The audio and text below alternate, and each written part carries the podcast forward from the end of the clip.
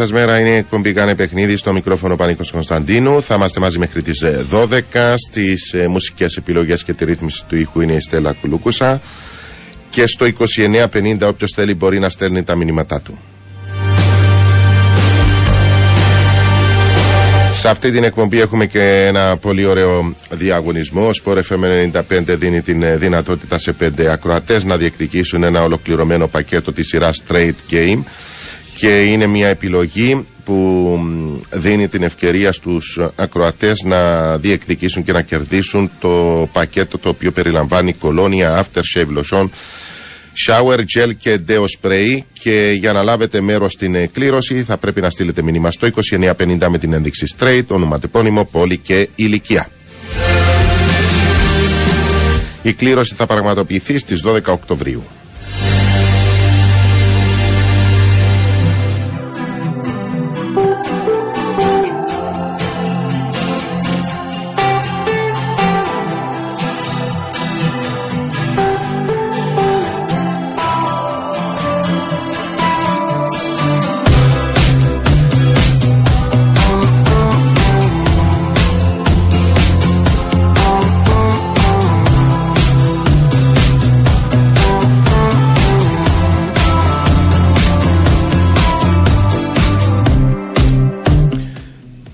Ξεκινήσουμε με την εθνική μας ομάδα η οποία την ε, Πέμπτη αντιμετωπίζει την ε, Νορβηγία, την Κυριακή την Γεωργία. Είναι ένα ε, ε, ζευγάρι παιχνιδιών πάρα πολύ δύσκολα για την εθνική μας ομάδα αλλά πάμε με πίστη, πάμε με αισιοδοξία.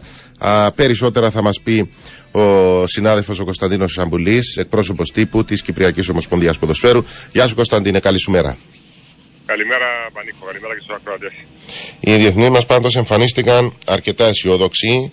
Ε, υπάρχει πίστη ότι αυτή την φορά μπορούμε να πετύχουμε κάτι καλό και σε εικόνα και σε αποτέλεσμα. Έτσι είναι όντως τα πράγματα. Αυτός είναι ο στόχος. Αυτός είναι ο στόχος της ομάδας μας, αυτός είναι ο στόχος των ποδοσφαιριστών, της τεχνικής ηγεσίας. Αντιλαμβάνεσαι, Πανίκο, παίζουμε σε ένα όμιλο στον οποίο δεν έχουμε πάρει ακόμη βαθμό και αυτό ενοχλεί πάρα πολύ τους ποδοσφαιριστές ενοχλεί όλους στην εθνική. Είναι κάτι το οποίο α, απευχόμασταν από την αρχή. Η προσπάθεια είναι να πάρουμε κάποιους βαθμούς στον Όμιλο και ας ελπίσουμε αυτό να γίνει από αύριο. Γιατί είναι και ήδη οι ποδοσφαιριστές της ομάδας μας είναι επαγγελματίες, παίζουν σε ψηλό επίπεδο. Ε, τους ενοχλεί και τους ίδιους και η εικόνα που βγάζουν στον αγωνιστικό χώρο και η βαθμολογική συγκομιδή. Και το έχουν συζητήσει και με τον προπονητή τους ε, πάρα πολύ και ήδη μεταξύ τους ότι η εικόνα της εθνικής μας πρέπει να βελτιωθεί και ελπίζουμε αυτή τη βελτιωμένη εικόνα να την, να την δούμε από αύριο. Ε, υπάρχει, υπάρχει καλό κλίμα στην ομάδα, υπάρχει αποφασιστικότητα. Από εκεί και πέρα, καθρέφτης για όλους είναι το γήπεδο. Είναι ο αγωνιστικός χώρος, τα 90 λεπτά που θα μπουν στο γήπεδο, να παίξουν με πάθος, να, να είναι ανταγωνιστικοί να μειώσουμε τα λάθη στον uh, μικρότερο δυνατό βαθμό και από εκεί και πέρα όταν αγοριζόμαστε στην έδρα μας, ναι, ο στόχος είναι ξεκάθαρος να έχουμε βαθμολογικό όφελος. Mm-hmm. Η αλήθεια είναι ότι επειδή ε, δεν είναι. Η, η, μεγάλη διαφορά έχει να κάνει ότι οι ξένοι πολλές φορές μπορεί να μην διαβάζουν και να μην ακούνε το τι λέγεται στην ε, Κύπρο για τις ομάδες τους. Σε αντίθεση με τους ε, Κύπριους που καταλαβαίνουν απόλυτα την ε, περιραίουσα ατμόσφαιρα και την απογοήτευση που υπάρχει. Αυτό μπορεί να τους πάρει από κάτω ή είναι ένα κίνητρο αυτή η συζήτηση και όλη η απογοήτευση που υπάρχει για την εικόνα της ομάδας έτσι ώστε να αποδείξουν και στον εαυτό τους και σε όλους εμάς ότι είναι καλή ομάδα, είναι καλοί παίκτες και μπορούν να παίξουν ε, πολύ καλύτερα και να πάρουν αποτελέσματα.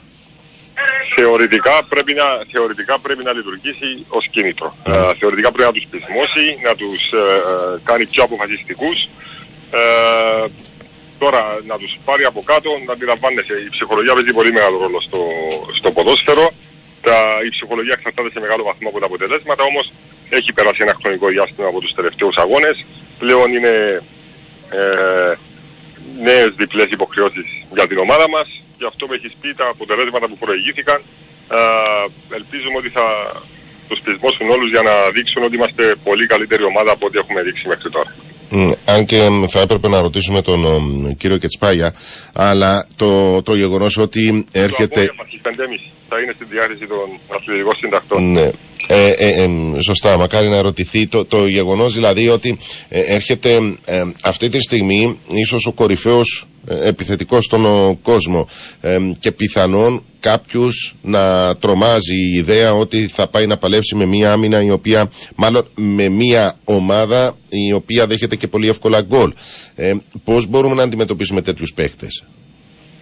Κοίτα, α, είναι, γνωρίζουμε όλοι ποιος είναι ο Χάλα. Από εκεί και πέρα δεν είναι μόνο αυτός. Είναι α, και άλλοι ποδοσφαιριστές της Εθνικής Νορβηγίας που παίζουν σε πολύ ψηλό επίπεδο. Uh, το πώς θα τον αντιμετωπίσει ο προμονητή μας είναι κάτι που γνωρίζει ο ίδιος και οι ποδοσφαιριστές του. Όμως είναι, uh, είναι αντιληπτό από όλους ότι ο μεγαλύτερος κίνδυνος είναι ο επιθετικός της Manchester City. Uh, ελπίζω να βρούμε τρόπο να μην καταφέρει να να σκοράτε εναντίον της ομάδας μας. Δεν είναι καθόλου εύκολο αυτό. πέρα, είναι όμω και κίνητρο για τους ε, ποδοσφαιριστές μας. Δηλαδή, παίζοντας αυτό το ψηλό επίπεδο, παίζοντας με αυτούς τους αστέρες, ε, μετράνε δυνάμεις, νιώθουν ότι ε, είναι ευκαιρία και αυτό νομίζω δεν υπάρχει μεγαλύτερο κίνητρο από το, από το να σου δοθεί μια ευκαιρία ε, στο, στο ποδόσφαιρο απέναντι σε τέτοιους παίκτες και απέναντι σε τέτοιες ομάδες. Ακριβώς, ακριβώς. Αντιλαμβάνεσαι ε, θα είναι πάρα πολύ σημαντικό για την ομάδα μας να καταφέρουμε να, να έχουμε βαθμολογικό όφελος, να καταφέρουμε να εξουδετερώσουμε τους Νορβηγούς, να, να μην σκοράρει ο Χάλαντ ή να σκοράρουμε περισσότερα τέρματα. Είναι, είναι πολλά τα κίνητρα πανικό. Είναι ένα παιχνίδι από το οποίο έχουν να κερδίσουν πολλά οι ποδοσφαιριστές mm-hmm. μας και οι εθνικοί μας γενικότερα. Ε, και ελπίζω να λειτουργήσουν με τον σωστό τρόπο όλα αυτά τα κίνητρα που έχεις αναφέρει και εσύ και να αύριο ο κόσμος που θα έρθει στο γήπεδο να φύγει ικανοποιημένος, ευχαριστημένος. Φαντάζομαι είναι με ικανοποίηση που το βλέπουν και οι διεθνείς μας και, και στην Ομοσπονδία πιθανόν το γεγονός ότι ε, καταφέρνουμε και συγκεντρώνουμε αρκετό κόσμο στα παιχνίδια μας ε, παρά την εικόνα μας και παρά την ε, βαθμολογική μας θέση. Διότι διάβαζα ότι εξαντλήθηκαν τα εισιτήρια σε δυτική και ανατολική εχθές και έχουν μείνει τα τελευταία εισιτήρια στην Νότια Κερκίδα. Λιγότερα από 500 είναι η τελευταία πληροφόρηση που έχω. Είμαστε γύρω στις ε, 6.000 προπόληση. Ε, από αυτές τις 6.500 θα είναι Νορβηγοί. Τα υπόλοιπα εισιτήρια έχουν πάει σε Κύπριου φιλάθλου. Ε, άρα θα παίξουμε σε γεμάτο γήπεδο. Αυτό είναι δεδομένο. σω να είναι και θέμα χρόνου να ανακοινώσουμε το ε, ολικό sold out. Παραλαμβάνω έχουν μείνει γύρω στα 500 εισιτήρια στο νότιο mm-hmm. πέταλο μόνο. Άρα, ναι, ο κόσμος θα είναι παρόν, οι κερκίδε θα είναι γεμάτες και ελπίζουμε αυτός ο κόσμος να έχει κίνητρα να έρθει και στον επόμενο αγώνα από, από, αυτά που θα δει αύριο στο γήπεδο. Επόμενος αγώνας ε, θα είναι στη Λεμεσό; Στο ΑΜΕΓΑ με την Ισπανία, ναι. Ε, αποφασίσαμε ως Ομοσπονδία ή ως Εθνική ποια θα έχουμε έδρα ή μπορεί να γυρίζει διότι τα τελευταία παιχνίδια τα δίνουμε στην αρένα; Αυτή τη στιγμή, Πανίκο, υπάρχουν στην Κύπρο τρία διοδοτημένα στάδια για να παίζει η εθνική μας ομάδα. Είναι το ΓΑΣΙΠ, το ΑΕΚ Αρένα και το ΑΜΕΓΑ στη Λέμεσο. Α, δεν, έχει υπαρθεί, δεν, θα, απο, δεν έχει υπαρθεί απόφαση για μόνιμη έδρα της εθνικής μας. Θα προγραμματίζουμε ανάλογα από αγώνα σε αγώνα. Α, παίξαμε τα τελευταία στο ΑΕΚ Αρένα, το επόμε, τα επόμενα δύο είναι στο ΑΜΕΓΑ και λέω δύο γιατί Έχουμε και φιλικό με την Λιθουανία. Θα παίξουμε 16 του Νιόβρη με την Ισπανία στη Λεμεσό και 19 του Νιόβρη με την Λιθουανία φιλικό επίσης στη Λεμεσό. Θα βγει και πέρα η επόμενη αγώνιση είναι τον Μάρτιο και θα δούμε ποια η Ομοσπονδία θα αποφασίσει ποιο γήπεδο θα καθοριστεί ως έδρα. Τον Μάρτιο μιλάμε για αγώνες του Nations League. Δεν... Ναι, play out με το Γιβραλτάρ. Ένα αγώνα εντός έδρας και ένα εκτός έδρας. Στοχεύουμε σε αυτά τα παιχνίδια. Μας προβληματίζει το γεγονός ότι ε, θα παίξουμε μια χαμηλότερη ποιότητα ομάδα ε, για να διατηρήσουμε την θέση μας. Ή είναι πολύ μακρινό αυτό το μάτς. Προς το παρόν είναι άλλες οι προτεραιότητες. Να τελειώσουμε ναι. αυτό τον όμιλο με τον καλύτερο δυνατό τρόπο και όταν έρθει η ώρα θα ασχοληθούμε και με το Γιβραλτάρ. Εκεί ασφαλώς διαφορετική στόχη, διαφορετική διοργάνωση, ξεκάθαρη στόχη για παραμονή στην τρίτη Άρα η προσήλωσή μας είναι σε αυτά τώρα. Δεν σκεφτόμαστε εκείνα τα παιχνίδια. Δεν ε, στείνουμε την ομάδα, δεν κτίζουμε την ομάδα σκεφτόμενοι το, το, τα παιχνίδια ε, εκείνα ε, του Μαρτίου. Είναι δύσκολο πανίκο να χτίσεις από τώρα ομάδα για τον Μάρτιο. Γιατί υπάρχουν πάρα πολλά πράγματα τα οποία δεν μπορείς να προβλέψεις, να υπολογίσεις. Mm. Και οι ποδοσφαιριστές είναι διαθέσιμοι, προκύπτουν δυστυχώς τραυματισμοί, αψίε και όλα αυτά. Άρα βλέπουμε, ε, σκεφτόμαστε αυτή τη στιγμή η προσήλωση όλων είναι στον αυριανό αγώνα με την Νορβηγία. Από την Παρασκευή το πρωί στη Γεωργία και πάμε παιχνίδι, από παιχνίδι σε παιχνίδι. Όμως βαθμολογικούς στόχους, στόχους ουσιαστικούς θα έχουμε τον Μάρτιο που θα είναι να παραμείνουμε στην κατηγορία του Nations League. Ναι. Ε, υπήρξαν και κάποια προβλήματα τραυματισμών. Ε, ε, αναφέρομαι στον ο, Μιχάλη, τον Ιωάννου και τον ο, Πίτα. Δεν έχουμε κάτι άλλο, έτσι; Δεν έχουμε κάποιο άλλο απρόπτο; Όχι, όχι. Τα, οι υπόλοιποι 24 ποδοσφαιριστές είναι μια χαρά. Uh, ήταν χθες στην προπόνηση για πρώτη φορά και ο Μολ μαζί με τον Νικόλα Ιωάννου που έφτασαν στην Κύπρο χθες το πρωί. Uh, είναι 24 παίχτε, θα βγει 23 για το παιχνίδι, η οποία θα ανακοινωθεί αύριο. Uh, και από εκεί και πέρα θα επιλεγεί 11 από τον προπονητη mm Ε, ήθελα επίσης να ρωτήσω για τις απουσίες που είχαμε του, του Κέρου Σωτηρίου και του Τσονί. δεν ξέρω αν λέχθηκε οτιδήποτε από πλευράς Ομοσπονδίας ή από τον προπονητή. Βέβαια τον προπονητή θα τον ρωτήσουμε, αλλά υπάρχει ε, λόγος που δεν κλήθηκαν; Από ό,τι αντιλαμβάνομαι, είναι, είναι, όχι από ό,τι αντιλαμβάνομαι, είναι, είναι απόφαση του προπονητή να μην κληθούν αυτοί οι δύο okay συζητώντα και μαζί τους, και από ό,τι αντιλαμβάνομαι και ο ίδιος θα το απαντήσει το απόγευμα, εάν ρωτηθεί, ήταν πάρα πολύ περιορισμένος ο χρόνος. Δηλαδή, αν θα έρχονταν κάνοντας ένα δύσκολο κουραστικό ταξίδι 20-24 ωρών, θα έφτανα στην Κύπρο Τρίτη, θα έκανα μια προπόνηση Τετάρτη και βέβαια θα ήταν ο αγώνας. Θα ήταν α, ταλαιπωρία για τους ίδιους και, ε, και δύσκολα από τη στιγμή που ο αγώνας είναι Πέμπτη. Ενδεχομένως, αν ήταν Σάββατο αγώνας, ο πρώτος είναι διαφορετικά τα δεδομένα. Αυτό είναι ένα. Ε, αυτό είναι ε, έτσι και το σκεπτικό του προπονητή συζητώντας μαζί του. Από εκεί και πέρα ο ίδιος ενδεχομένως να πει κάποια πράγματα περισσότερα το απόγευμα. Ναι, ναι, σωστά. Αυτά είναι ερωτήματα προς τον ε, προπονητή. Mm. Ένας ακροατής ρωτάει, Κωνσταντίνε, ε, πώς μπορεί κάποιος Νορβηγός να πάρει εισιτήριο και κατά πόσο θα είναι ανοιχτά τα ταμεία στο γήπεδο; Όχι, η, η, καταρχάς όποιος έρθει στο γήπεδο να πάρει εισιτήριο, αν υπάρχουν ταμεία, για, και δεν λέω αν... Αν δεν εξαντληθούν τα εισιτήρια, Αν δεν εξαντληθούν τα εισιτήρια, για να πάρει εισιτήριο οποιοδήποτε από το γήπεδο πρέπει να έχει κάστα φιλάθλου. Οι Νορβηγοί που θα έρθουν στο γήπεδο είναι με τη διαδικασία που έρχονται όλοι οι οπαδοί φιλοξενούμενης ομάδας, δηλαδή δίνουμε τα εισιτήρια στην Ομοσπονδία τους, η Ομοσπονδία τα διανέμει και μας δίνει ονομαστικό κατάλογο, αριθμό διαβατηρίου και όλα αυτά και έχουμε κατάλογο ποιοι είναι στο γήπεδο. Άρα Νορβηγοί πρέπει να απευθυνθούν στην Ομοσπονδία της Νορβηγίας. Εμείς δεν διαχειριζόμαστε εισιτήρια για, τους, για την κερκίδα, ναι, για την κερκίδα των Νορβηγών. Ναι. Ό,τι κάνουμε και εμείς, δηλαδή, που δίνουμε τα στοιχεία στις ομάδες μας ε, όταν αγωνίζονται στο εξωτερικό. Οι δικοί μας οι οπαδοί δηλαδή. Ακριβώς. Mm. Άρα τα, τα 500 εισιτήρια που έχουν οι Νορβηγοί έχουν δοθεί από καιρό στην Ομοσπονδία τους και, θα, και τα έχουν διαχειριστεί, τα έχουν διαθέσει ήδη και εμάς μας έχουν δώσει κατάλογος σε ποιου τα έχουν δώσει. Όπως μπαίνει ο Κύπρο φύλαθρο με κάρτα φυλάθλου και γνωρίζουμε ποιοι είναι στο γήπεδο. Το ίδιο ισχύει για τους φιλοξενούμενους. Απλά δεν έχουν κάρτα φυλάθλου οι φιλοξενούμενοι που έρχονται επίσημα από την Ομοσπονδία της Νορβηγίας. Υπάρχει όμω, έχουμε όμως τα στοιχεία τους. Mm-hmm. Ωραία. Ε, Κωνσταντίνε, σε ευχαριστώ. Να σε ευχαριστήσω για αυτή την επικοινωνία και θα έχουμε την ευκαιρία να τα ξαναπούμε. Καλή επιτυχία να ευχηθούμε και στην εθνική μας ομάδα.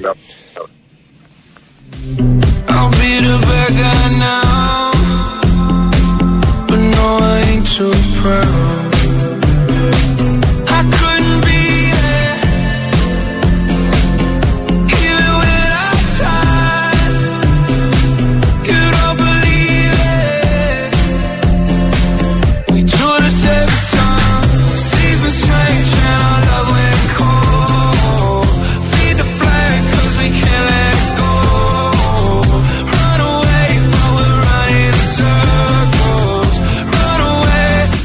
Ακούσαμε λοιπόν τον ε, Κωνσταντίνο Σαμπουλή από το γραφείο τύπου της Ομοσπονδίας. Θυμίζω ότι η εθνική μας θα δώσει το παιχνίδι με τους Νορβηγούς. Αύριο στις 10 παρατέταρτο είναι προγραμματισμένο το παιχνίδι.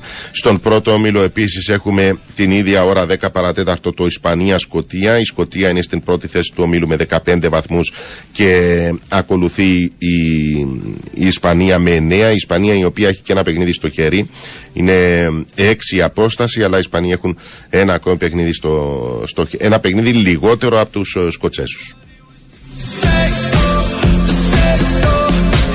Ρεπό έχει η Γεωργία την οποία θα αντιμετωπίσουμε την 8η ε, αγωνιστική εκτός έδρας Γεωργία Κύπρος στις 4 η ώρα είναι προγραμματισμένο αυτό το παιχνίδι στην Γεωργία την Κυριακή και 10 παρατέταρτο θα έχουμε το Νορβηγία Ισπανία.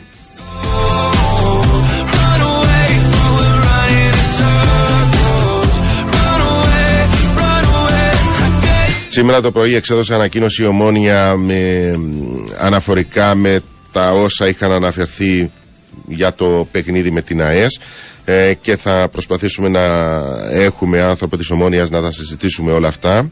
Η, στην ανακοίνωση της η Ομόνια αναφέρει ότι η ελαφρότητα με την οποία τοποθετούνται πρόσωπα που κατέχουν σημαντικά πόστα και υποτίθεται πως θα έπρεπε να προστατεύουν τον αθλητισμό μας κάνει να αμφιβάλλουμε για το κατά πόσο αντιλαμβάνονται την ευθύνη που απορρέει από την θέση που κατέχουν, αλλά και αν λαμβάνουν υπόψη την υπόλοιψη αυτών που θίγουν με τις απερίσκεπτες δηλώσεις τους. Η Επιτροπή Διοντολογίας και Προστασίας του Αθλητισμού, προτού προχωρήσει σε μια εκ του προχείρου δήλωση, θα ήταν προτιμότερο πρώτα να εξετάσει σχολαστικά τα στοιχεία που ενδεχομένως να έχει στην κατοχή της, έπειτα να καταλήξει σε ασφαλή συμπεράσματα και ακολούθως να τοποθετηθεί επισήμως με σοβαρότητα και υπευθυνότητα. Αυτού του είδους οι έρευνες, λέει στην ανακοίνωση της Ιωμόνια, πρέπει να επιτελούνται με ακρίβεια και διεξοδικότητα και προπάντων να γίνονται μακριά από τα φώτα της δημοσιότητας ώστε να είναι και αποτελεσματικές. Δεν χρειάζονται να διαφημίζονται αλλά να έχουν ουσιαστικό αποτέλεσμα. Είναι αδιανόητος ο τρόπος με τον οποίο η Επιτροπή χειρίστηκε ένα τόσο σοβαρό ζήτημα, δηλαδή μέλος της να προχωρά σε μια γενική και αόριστη δήλωση, δίχως να προηγηθεί εξέταση της υπόθεσης, η οποία δήλωση έγινε η αιτία για να δημιουργηθεί ένα μπάχαλο. Και στη μέση αυτού του σκηνικού βρέθηκε μια μεγάλη ομάδα όπως η Ομόνια να αφήνεται έρμεος στις ορέξει του καθενός. Άμυρα ευθυνών δεν είναι ούτε εκείνα τα μέσα ενημέρωσης που έσπευσαν να κανιβαλίσουν και ξέρουν πολύ καλά ποια είναι. Δεν πρόκειται ε, να δεχτούμε η ομόνια να γίνει έστω και απλή αναφορά σε τέτοιου είδους δραστηριότητες. Και επειδή δεν είναι η πρώτη φορά που η Επιτροπή ή έστω ένα συγκεκριμένο μέλος της Επιτροπής ενεργεί με αυτόν τον ανεύθυνο τρόπο, θα πρέπει η πολιτεία να επέμβει και να διασφαλίσει ότι κάτι τέτοιο δεν πρόκειται να συμβεί ξανά. Και καταλήγει στην ανακοίνωση της η Ομόνια λέγοντας η Επιτροπή έχει πολύ σημαντικό ρόλο να επιτελέσει στον χώρο του αθλητισμού. Διαβεβαιώνουμε άπαντες πως η Ομόνια πάντοτε θα είναι έτοιμη να συνεισφέρει στο έργο της Επιτροπής με όποιο τρόπο μπορεί. Απαιτούμε όμως σοβαρότητα και υπευθυνότητα. Αυτές είναι συμπεριφορές που δεν μπορούμε να δεχτούμε και ευχόμαστε να είναι η τελευταία φορά που συμβαίνουν.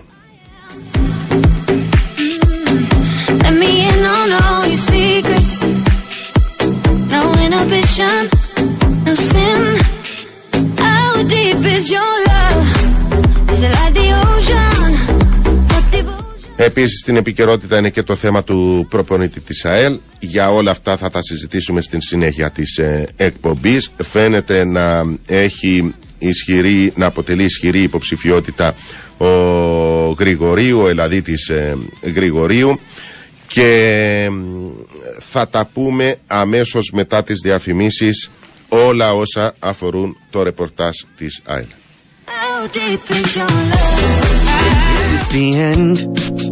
You know, lately the plans we had went all wrong. We ain't nothing but fight and shout and tears. We got to a point I can't stand. I've had it to the limit, I can't be your man. I ain't more than a minute away from walking. We can't cry the pain away. We can't find the need to stay.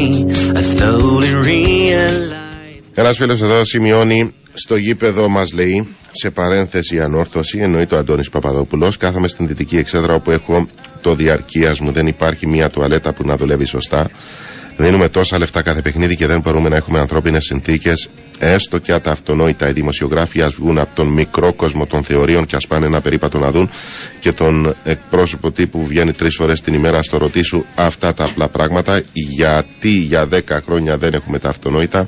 Αν δεν το κάνετε θέμα πανίκο, δεν θα φτιάξει τίποτα. Βέβαια, οι δημοσιογράφοι δεν ζουν στο μικρό κόσμο τους, ούτε παράγοντες. Στι ίδιες τουαλέτες δεν υπάρχουν ξεχωριστές. Ενώ αντιλαμβάνονται και κυρίως γινόταν μεγάλο θέμα στο τσίριο στάδιο. Έχει ξεμπερδέψει ο κόσμος της Λεμεσού με το τσίριο στάδιο, παρότι υπάρχουν κάποια παιχνίδια στην ε, δεύτερη κατηγορία.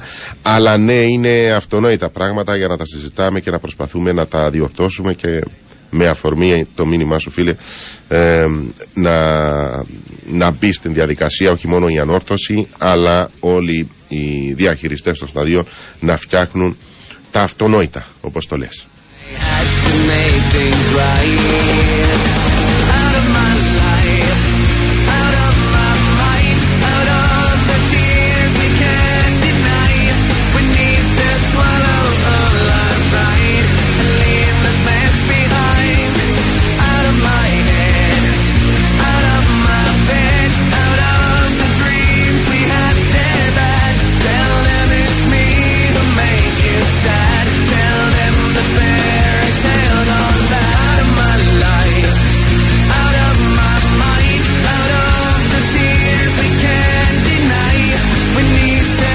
Θα συνεχίσουμε τα ρεπορτάζ μας και θα ταξιδέψουμε νοερά στη Λεμεσό, εκεί όπου θα συναντήσουμε τον ε, υπεύθυνο του γραφείου τύπου των ε, Γαλαζοκυτρίνων, το ΤΙΣΑΕΛ, τον Πλουτή Αβραάμ. Γεια σου Πλουτή μου, καλή σου μέρα.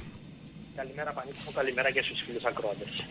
Είναι ορθό αυτό που σημειώνουμε σήμερα, ενώ σημειώνουμε, αναφέρομαι στον τύπο ότι η ΑΕΛ, μάλλον η, η πιο ισχυρή υποψηφιότητα αυτή τη στιγμή στην ΑΕΛ είναι του Μιχάλη Γρηγορίου. Όχι. Ε, το θέμα του προπονητή όχι και δεν αναφέρομαι προσωπικά ε, ονομαστικά σε, ε, στο συγκεκριμένο που έχετε αναφέρει. Θα σας πω πως είναι τα δεδομένα αυτή τη στιγμή έτσι όπως θέλουμε να τα όχι όπως θέλουμε να τα αναφέρουμε έτσι όπως, είναι την δεδομένη στιγμή ναι. το, προ, το Διοικητικό Συμβούλιο της ΑΕΛ έχει δώσει εξουσιοδότηση στον πρόεδρο της ΑΕΛ τον κύριο Νίκο Χριστοδουλίδη να χειριστεί το θέμα του, του προπονητή οπότε ο πρόεδρος άρχισε ένα κύκλο επαφών α, τις τελευταίες μέρες με διάφορους προπονητές οι οποίοι είτε είχαν προταθεί είτε έγινε βολιδοσκόπηση από την δική μας πλευρά. Αν δεν κάνω λάθος ο πρόεδρος μπορεί να μίλησε και με περισσότερους από 10 προπονητές. Έχει ετοιμαστεί ένα short list την δεδομένη στιγμή όπου περιλαμβάνονται 4-5 ονόματα. Οπότε ο πρόεδρος σήμερα και αύριο θα κάνει ένα κύκλο επαφών ξανά μαζί με τους προπονητές που είναι σε αυτή την μικρή λίστα. Ο πρόεδρος αναχωρεί σήμερα για το εξωτερικό αν δεν κάνω λάθος. Θα έχει και προσωπική επαφή με κάποιους προπονητές και από εκεί πέρα ελπίζουμε ότι τις επόμενες δύο-τρεις μέρες θα υπάρξει κατάληξη στο θέμα του προπονητή. Δεν υπάρχει μεγάλη βιασύνη ναι. υπό την έννοια ότι σήμερα ή αύριο πρέπει να κλείσουμε προπονητή. Έχουμε δύο-τρει-τέσσερι μέρες μπροστά μας. Έχουμε βάλει έτσι ως τελικό στόχο πριν από το Σαββατοκυριακό να έχει ολοκληρωθεί το θέμα προπονητή και θα δούμε πού θα καταλήξει ο πρόεδρος με τη συγκατάσταση βεβαίως και των στενών συνεργατών του για το θέμα αυτό. Έτσι ακριβώς έχουν τα δεδομένα. Δεν μπορώ να πω την δεδομένη στιγμή έχει προβάδισμα κάποιος από τους προπονητές πριν ολοκληρωθεί ο νέος κύκλος επαφών του Προέδρου με τους συγκεκριμένους προπονητές που έχει στα υπόψη Αν καταλαβαίνω καλά φαίνεται να είναι από Κύπρο και Ελλάδα ή μόνο από Ελλάδα; Από Κύπρο την δεδομένη στιγμή όχι δεν υπάρχει κάποιος Κύπριος προπονητής που να είναι σε αυτή την μικρή λίστα και θέλω έτσι να διαψεύσουμε και όλο αυτό τον... Διότι γράφτηκαν αρκετά ονόματα. Τον αριθμό των ονομάτων που έχουν γραφτεί τουλάχιστον το 90-95% αυτών των ονομάτων δεν, δεν είχαν απασχολήσει το, τον πρόεδρο και το διοικητικό συμβούλιο. Άρα έχει διευθετήσει. Είναι ονόματα που, ναι, ναι. Είναι ονόματα που τεθήκαν στο τραπέζι από προτάσεις. Είναι αλήθεια αυτό. Έχουν γραφτεί ε, συγκεκριμένα. Ξέρετε πολύ καλά πώς λειτουργά το θέμα, πώς πάει το θέμα όταν υπάρχει αναζήτηση προπονητή, πέφτουν βροχή προτάσεις, από εκεί και πέρα ένας θα επιλεγεί.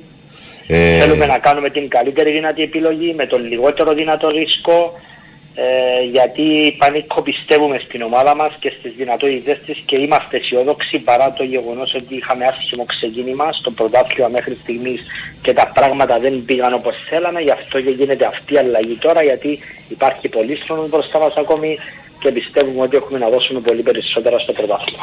Είναι πιο εύκολο πάντως να αντί να έρθουν πέντε ε, αντί να, να, πληρώσουμε τα εισιτήρια να φέρουμε πέντε, ξέρω εγώ, τέσσερις-πέντε υποψήφιους στην Κύπρο από το να πληρωθεί ένα εισιτήριο και να κάνει τις επαφές στο πρόεδρος από ό,τι καταλαβαίνω. Αυτός είναι ο λόγος.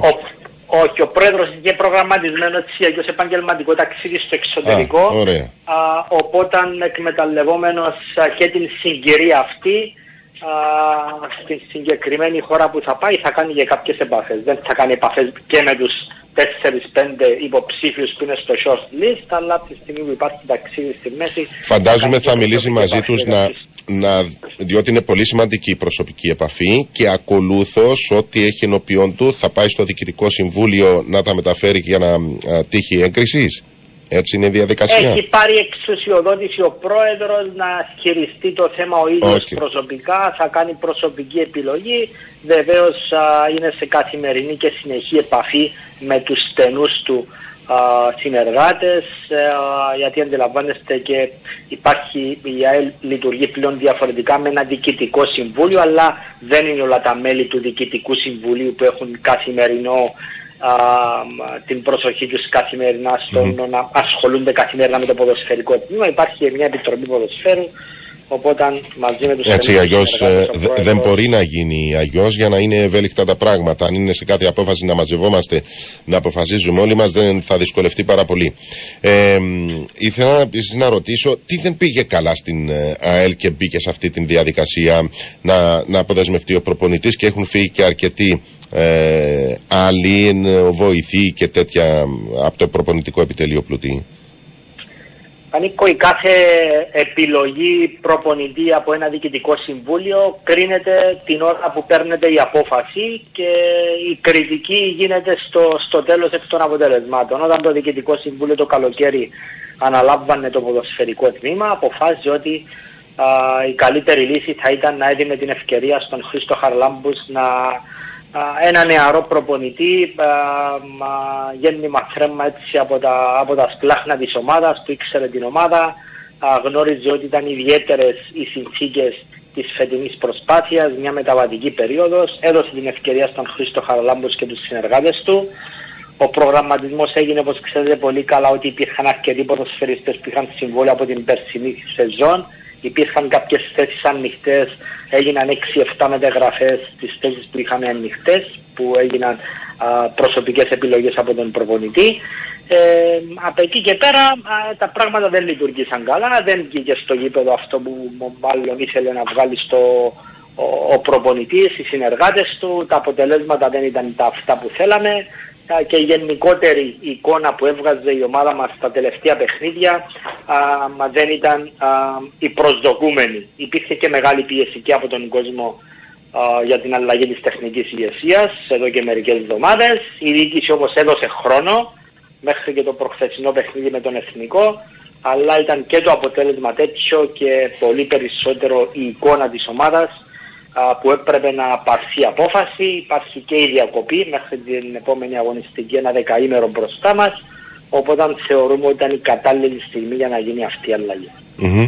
Άρα μέχρι το Σαββατοκυριακό, καλώς εκόντων των πραγμάτων, θα μπορέσει ε, να έχει το νέο της τεχνικό και από εβδομάδας να προπονηθούν και οι ποδοσφαιριστές με το. Για να μπορεί να νέο δουλέψει προπονητή. μαζί τους 7-8 Ναι. μέρες τουλάχιστον πριν από το επόμενο παιχνίδι. Δηλαδή υπάρχουν προβλήματα τραυματισμών εν ώψη της ε, παρέναξη του πρωταθλήματος.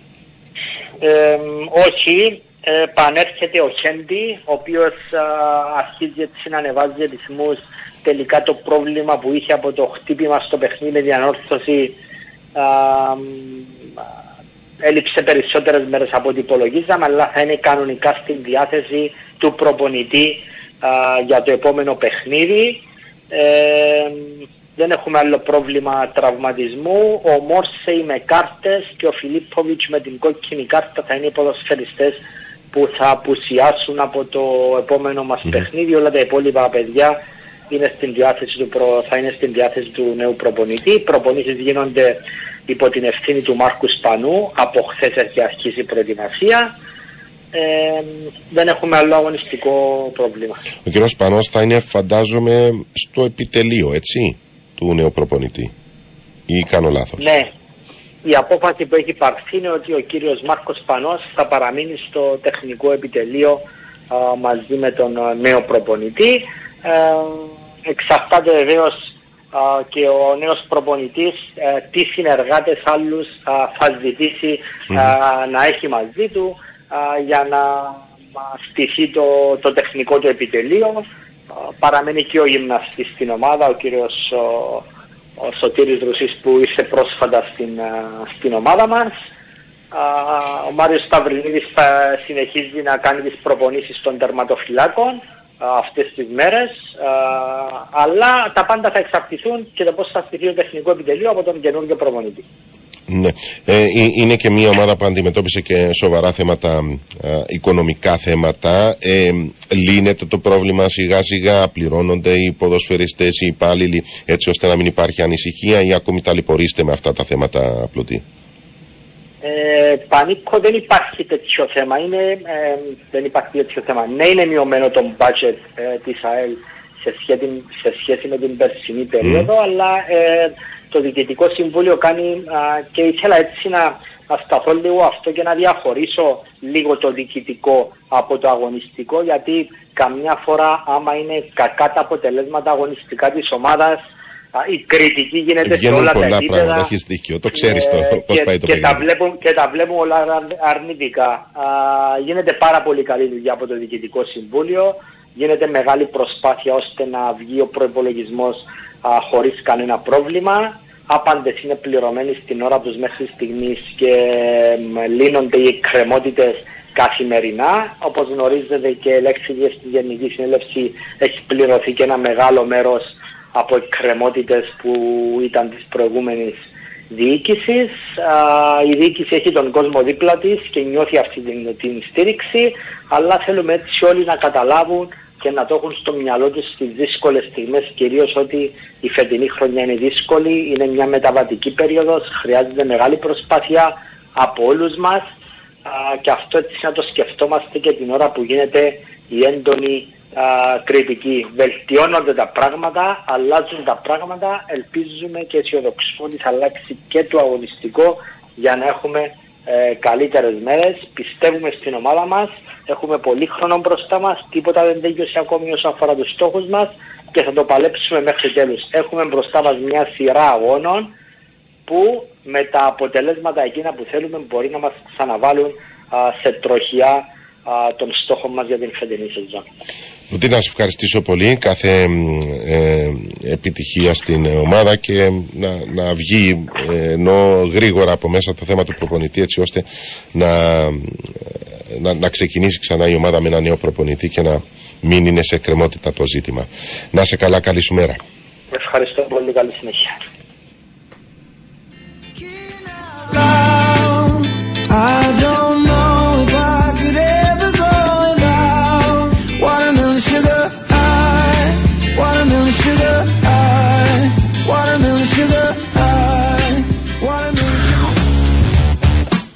Πάμε σε ένα διαφορετικό θέμα τώρα.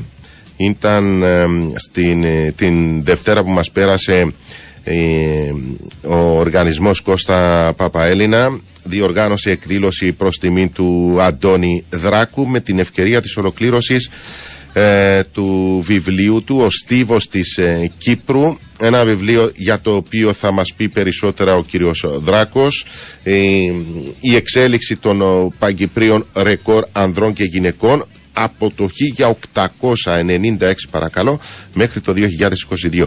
Καλή σας μέρα κύριε Δράκο. Καλημέρα σας, καλημέρα σας. Πόσο επίπονη είναι αυτή η εργασία με την εξέλιξη το ρεκόρ όταν αναφερόμαστε για ρεκόρ και για ένα άθλημα πάνω από 100 χρόνια. Ε, είναι, είναι σίγουρα πολύ επίπονη προπαντός όταν ε, μπει κάποιος για να κάνει ε, έρευνα σύγχρονη.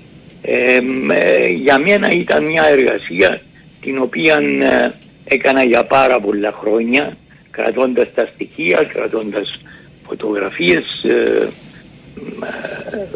ζώντας μέσα στο ε, στιβικό γίγνεσθε της Κύπρου και της Ελλάδας στην αρχή και της Κύπρου ε, αργότερη ε, έτσι μπόρεσα όταν πια αφιπηρέτησα και από το επάγγελμα μου και από την Ομοσπονδία να δώσω όσα κράτησα όλα αυτά τα χρόνια. Για να ξέρει και ο κόσμος πόσα χρόνια ασχολείστε με το Στίβο. Ε, δεν, όσο μπορώ να θυμηθώ, δηλαδή από, από μικρό παιδί ε, αναφέρομαι στις, ε, στην εισαγωγή σε αυτά τα θέματα, ε, ασχολούμαι ε, από 11 χρονών ε, τότε που στην πραγματικότητα μιλούμε για την περίοδο του 55-60 όταν δεν ερχόντουσαν εφημερίδες από την Ελλάδα ήταν απαγορευμένες η ΕΕ τότε η σημερινή ΕΡΤ ήταν απαγορευμένη και παράστητα και τα μόνα που μπορούσαμε να έχουμε μια πρόσβαση ήταν τα αθλητικά κείμενα και έτσι ε, ο αθλητισμός μπήκε στην, στη ζωή μας τότε. Θεωρείστε ένας από τους προτεργάτες στην, ε, στον Στίβο και ως διοικητικός ηγέτης. Ε, είναι δύσκολη η ομοσπονδία του Στίβου με τόσους πολλούς αθλητές να την διοικήσεις; Είναι, ε, είναι δύσκολη εάν ε, ασχολείσαι με τις λεπτομέρειες, εάν έχεις έναν κεντρικό άξονα πάνω στον οποίο κινείσαι που είναι το να έχει η νεολαία της Κύπρου τις σωστές βάσεις πάνω στις οποίες να αντιλαμβάνεται τι είναι αθλητισμός ε, γιατί ο στίβος είναι το επίκεντρο κάθε αθλήματος. Δεν μπορείς να κάνεις κανένα άθλημα αν δεν μπορείς να τρέξεις γρήγορα, αν δεν μπορείς να πηδήσεις πιο ψηλά, αν δεν είσαι δυνατός. Αυτή είναι η ουσία του αθλητισμού. Όλα τα άλλα περιστρέφονται στο, σε κάποιους κανονισμούς, σε κάποια τεχνική, την οποία αν δεν ε, αποκτήσεις δεν θα είσαι καλός στα διάφορα σπορ. Αλλά δεν έχεις τις βάσεις, δεν θα είσαι καλός σε κανένα σπορ. Και Αυτή είναι η φιλοσοφία μου. Ναι, ναι. Και νομίζω ότι τώρα με τους ξένους τους παίχτες στην Κύπρο πρέπει να διαπιστώνει ο καθένας αυτό που λέω ε, όταν έρχεται ένας ε, νεαρός παίκτης από το εξωτερικό και παίζει ποδόσφαιρο για παράδειγμα ναι. και τρέχει και δεν το φτάνεις. Υπηδάει και σου σκοράρει γιατί εκείνος πήγε πιο ψηλά μέσα στην περιοχή σου. Το βιβλίο σας πού το βρίσκουμε; Το βιβλίο δεν έχει παρουσιαστεί ακόμη. Ε, το, αυτό που έγινε ήταν μια γιορτή την οποία πήραν την πρωτοβουλία οι αδερφοί Παπαέλληνα με τους οποίους πορεύτηκα από πάρα πολλά χρόνια στην μελέτη του Στίβου ε, παρόλο που είναι άνθρωποι μπάσκετ βασικά ο Στίβος ήταν η αγάπη τους από την εποχή που ήταν μικρή και ε, δουλεύαμε μαζί την εποχή που κρατούσαμε μολύβι και σβηστήρι κρατούσαμε τις επιδόσεις της ε, και ε, ήταν πάντα το πότε θα γραφτεί αυτό το βιβλίο. Και ε, κάποια στιγμή μαζεύτηκε μια ομάδα ανθρώπων για να τους πούμε ότι το βιβλίο έχει εκδοθεί. Το βιβλίο θα παρουσιαστεί σε όλες τις πόλεις και σε όλους τους όλον τον στιλικό κόσμο ε, ξεκινώντας από τις 7 του Νόβρη στην Ολυμπιακή Επιτροπή που θα είναι η μεγάλη ναι. παρουσίαση του βιβλίου. Ε, το έχει επιμεληθεί το βιβλίο ε, ο, ο Χρυσάφτος ο Χρυσάφτος δημοσιογράφος. Εξαιρετικός ε, δημοσιογράφος.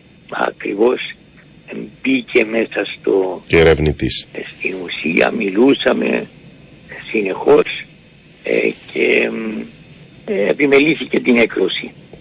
Είναι πραγματικότητα γιατί για μένα ήταν πολύ δύσκολο γιατί έχω και ένα πρόβλημα με το ε, κινητικότητα.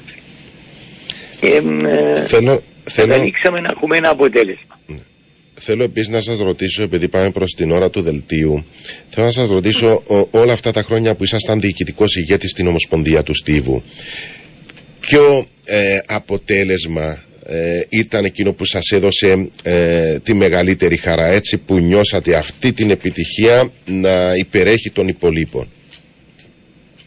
Προσέξτε, εγώ υπηρέτησα σε δύο περιόδους. Η μια ήταν η περίοδος του ενιαίου ελληνικού αθλητισμού.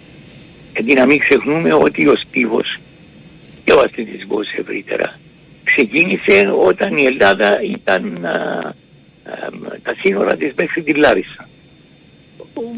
Όλο το άλλο πρέπει να μιλούμε για ελληνικό στίβο, ε, εποχές που ο ελληνικός στίβος αποτελεί το από την ελληνική επικράτεια τη Σμύρνη, την Αλεξάνδρεια, την Κύπρο, την Βόρεια Ελλάδα, την Κωνσταντινούπολη, ε, την Αμερική ακόμη και όλα αυτά.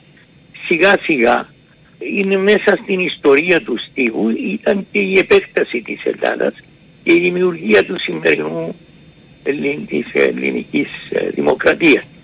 Όλη αυτή την περίοδο οι Έλληνες αποτελούσαν την εθνική ομάδα της Ελλάδας. Το 1984 όταν πια οι κυβερνήσεις των δύο χωρών θεώρησαν ότι έπρεπε να γίνει μια ξεχωριστή Εντάξει, ήταν και η δημιουργία του ψευδοκράτους που μας οδήγησε. Ακριβώς. Ναι. Και διάφορα ε, άλλα πράγματα. Και τότε είχα την ε, ε, τύχη να μου ανατεθεί η προώθηση, ήταν ο Πλεάτης ο Γεωργιάδης πρόεδρος τότε της, της ΤΕΣΚ και ιδρύσαμε την Ομοσπονδία του Στίβου. Καταφέραμε να την γράψουμε στη Διεθνή Ομοσπονδία. Και ε, έγινε η δεύτερη περίοδος παρά. Δεν σας κρύβω ότι είμαστε στενοχωρημένοι γιατί ε, δημιουργήθηκε αυτή η κατάσταση όμως εκ των υστέρων πρέπει να δεχτώ ότι ε, αυτό που έγινε ήταν πρόοδος για τον ε, στίβο της ε, Κύπρου και φτάσαμε και το βιβλίο καταπιάνεται ακριβώς με αυτές τις δύο περιόδους ε, γιατί έχει ένα συμβολισμό στο εξώφυλλο του έχει τον Στέλιο τον Κυριακήρη τον μεγαλύτερο αθλητή της περίοδου με την Ελλάδα. τον μαραθωνοδρόμο και μετά έχουμε τους νέους πρωταθλητές οι οποίοι κράτησαν την σημαία της Κύπρου κράτησαν το όνομα της Κύπρου και έγινε γνωστή η Κύπρος θα ξεχωριστεί ε, κρατική οντότητα. Η σημεία της έχει ανέβει στους ιστούς του, του κόσμου με πρωταθλητές όπως τον Κυριάκο Ιωάννου, τον Παρέλη, τον Τραίγοβιτς, ε, τον Χατζαντρέου, τις κοπέλες της ε, με την ανάπτυξη του γυναικείου αθλητισμού, ε, όλα αυτά αποτελούν μια περίοδο που ήθελα να καταγράψω. Και ε, δεν είναι μόνο οι πίνακες της εξέλιξης. Το ρεκόρ είναι και οι αθλητές οι οποίοι παραλάμβαναν ο ένας από τον άλλο το ρεκόρ και φτάσαμε μέχρι το 22 που τελειώνει η όλη ιστορία του βιβλίου. Έχει κείμενα πολλά μέσα.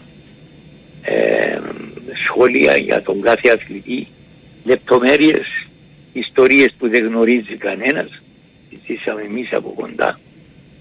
Και στην πραγματικότητα η συγκέντρωση αυτή που έγινε και ευχαριστώ ιδιαίτερα την, τον οργανισμό Παπαελίνα που φρόντισε να φέρει μαζί την Κύπρο το Σταύρο τον Τζορτσί και τον Κυριάκο τον Ιωάννου να σταθούν μαζί εκεί μπροστά στον κόσμο και για να δείξουν αυτό το μεγαλείο ε, του στίχου. Αλλά πρέπει όλοι να ξέρουμε ένα πράγμα. Δίχως το στίβο δεν μπορείς να κάνεις κανένα άλλο άξιμα. Τις ικανότητες του στίβου. Πιο γρήγορα, πιο ψηλά, πιο δυνατά. Ας το σκεφτεί ένας μέσα στο μαδικό άθλημα. Σπουδαίος είναι αυτός που είναι και αθλητής. Να σας ευχαριστήσω πάρα πολύ. Θα έχουμε την ευκαιρία με αφορμή, αν θέλετε, και την παρουσίαση του βιβλίου να τα ξαναπούμε σε περίπου ένα μήνα ε, και να ευχηθώ να είναι και καλοτάξιδο το βιβλίο σας. Εντάξει, ευχαριστώ πάρα πολύ, πάρα πολύ. Να είστε καλά. Ακούσαμε τον Αντώνη Δράκο και με αφορμή την έκδοση του νέου βιβλίου για τον Στίβο από το 1896 μέχρι το 2022. Πάμε σε δελτίο ειδήσεων και θα επιστρέψουμε με ρεπορτάζ ομόνιας και καρμιώτης σας.